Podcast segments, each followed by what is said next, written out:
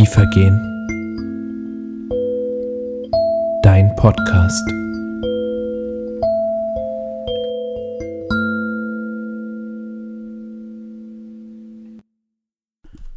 Am Abend des ersten Tages der Woche, als die Jünger aus Furcht vor den Juden die Türen verschlossen hatten, kam Jesus, trat in ihre Mitte und sagte zu ihnen, Friede sei mit euch. Nach diesen Worten zeigte er ihnen seine Hände und seine Seite. Da freuten sich die Jünger, dass sie den Herrn sahen. Jesus sagte noch einmal zu ihnen, Friede sei mit euch. Wie mich der Vater gesandt hat, so sende ich euch. Nachdem er das gesagt hatte, hauchte er sie an und sprach zu ihnen, Empfangt den Heiligen Geist. Wem ihr die Sünden vergebt, dem sind sie vergeben. Wem ihr die Vergebung verweigert, dem ist sie verweigert. Vor 20 Jahren war ich mal in den USA, in Arizona, und da habe ich mich in Phoenix vor der großen Hitze, das müssen so 40 Grad gewesen sein, in ein Museum für indianische Kultur geflüchtet. Und dort habe ich erfahren, wie die Navajos, ein dort ansässiger Indianerstamm, Teppiche herstellen. Wenn Sie Teppiche herstellen, dann weben Sie ganz bewusst in einer Ecke einen kleinen Webfehler ein. Diesen Webfehler betrachten Sie dann als die Stelle, an der der Geist in den, Teppich, in den Teppich hineingeht und aus ihm auch wieder herausgeht. Dort, wo das sonst so exakte und immer gleiche Muster unterbrochen wird, da bekommt der Geist eine Chance. Mir ist dazu eine Redensart eingefallen. Der hat doch einen Webfehler oder der ist nicht ganz dicht. So kann man einen Menschen beschreiben, den man für verrückt hält, der anscheinend nicht ganz bei Verstand ist. Als zweites ist mir Pfingsten in den Sinn gekommen. Als der Geist Jesu, der Heilige Geist, einen Zugang zu den Aposteln fand. Als diese sich begeistern ließen, als sie begeistert das Evangelium von Jesus Christus verkündeten, da sagten die anderen, die sind doch nicht ganz bei Stand, bei Verstand, die sind verrückt oder betrunken. Vielleicht, die haben auch einen Webfehler. Das Christentum, die Geschichte der Kirche beginnt, so könnte man etwas salopp formulieren, mit einem Webfehler. Am Anfang steht nicht eine konstituierende Mitgliederversammlung, bei der sich die Jünger unter Leitung von Petrus auf eine für alle Völker und alle Zeit unverändert gültige Verfassung geeinigt hätten. Am Anfang steht nicht das exakte Muster, Grundsätze, die man bewahren und vor jeder Veränderung schützen muss, sondern ein Webfehler. Das Hereinbrechen des Heiligen Geistes in das Haus und in die Menschen, die im Vertrauen auf Jesus dort warteten. Ängstliche bekommen Mut, Zögernde geraten in Bewegung, Unsichere werden zu Zeugen, Begeisterte reden von dem, was ihr Herz erfüllt. Und es waren immer wieder Menschen mit kleinen Webfehlern, begeisterte und begeisternde Christen, die der Kirche zu einem neuen Pfingsten, zu einem neuen Aufbruch verholfen haben. Ich denke da an Franz von Assisi, den verrückten Aussteiger, dem die Kinder auf der Straße Idiot und Spinner hinterhergerufen haben, und der selbst einmal gesagt hat, der Herr sagte mir, er wolle, dass, ein, dass ich ein frisch gebackener Narr in der Welt sei. Er durchbrach das Muster einer reichen und machtgierigen Kirche und versuchte mit einer sanften Revolte, sie wieder auf den Boden des Evangeliums zurückzuführen. Ich denke an Katharina von Siena, die charmante Mystikerin und temperamentvolle Kämpferin, die im 14. Jahrhundert durch hartnäckige und deutliche Briefe an den Papst eine Kirche reformieren wollte, die in ihren Strukturen und Denkmustern erstarrt und verlottert war. Seien Sie nicht ein ängstlicher Säugling, sondern ein Mann, schreibt sie einmal am Papst Gregor XI. Gott befiehlt ihnen, streng vorzugehen gegen das Übermaß an Schlechtigkeit all jener, die sich im Garten der Kirche mästen. Rottet die übelriechenden Blumen aus, ich meine die schlechten Hirten und Verwalter, die diesen Garten vergiften. In ihrer Gegenwart fühlte man eine so unbändige Frau, dass jede Spur von Traurigkeit aus dem Herzen wich, schreibt ihr Biograf. 1970 wurde sie zusammen mit Teresa von Avila zur Kirchenlehrerin erklärt.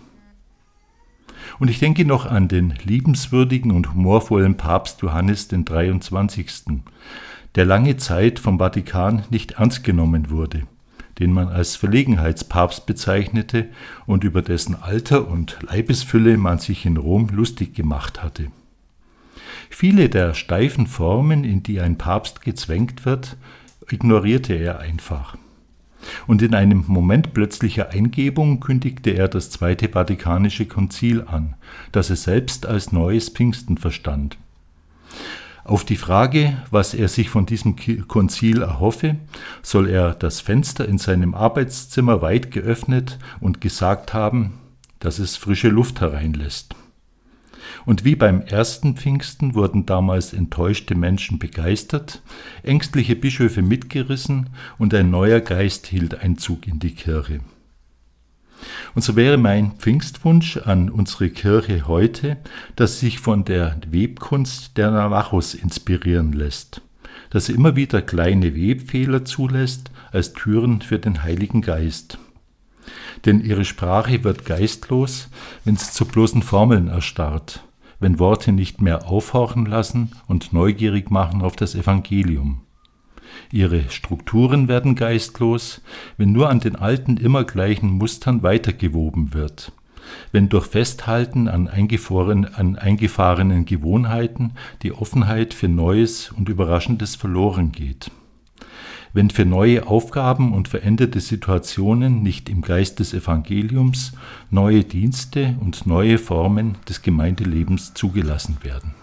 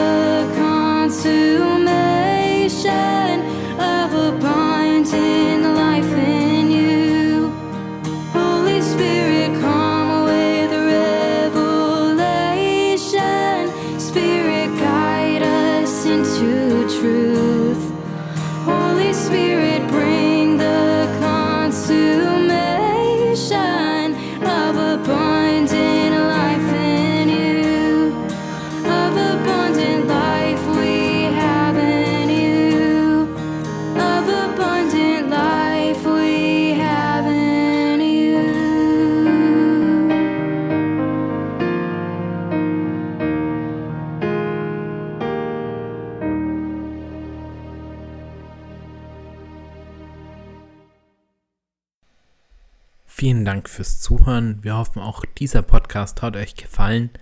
Wenn dem so ist, dann abonniert doch einfach unseren tiefergehenden Podcast in eurer Lieblings-Podcast-App.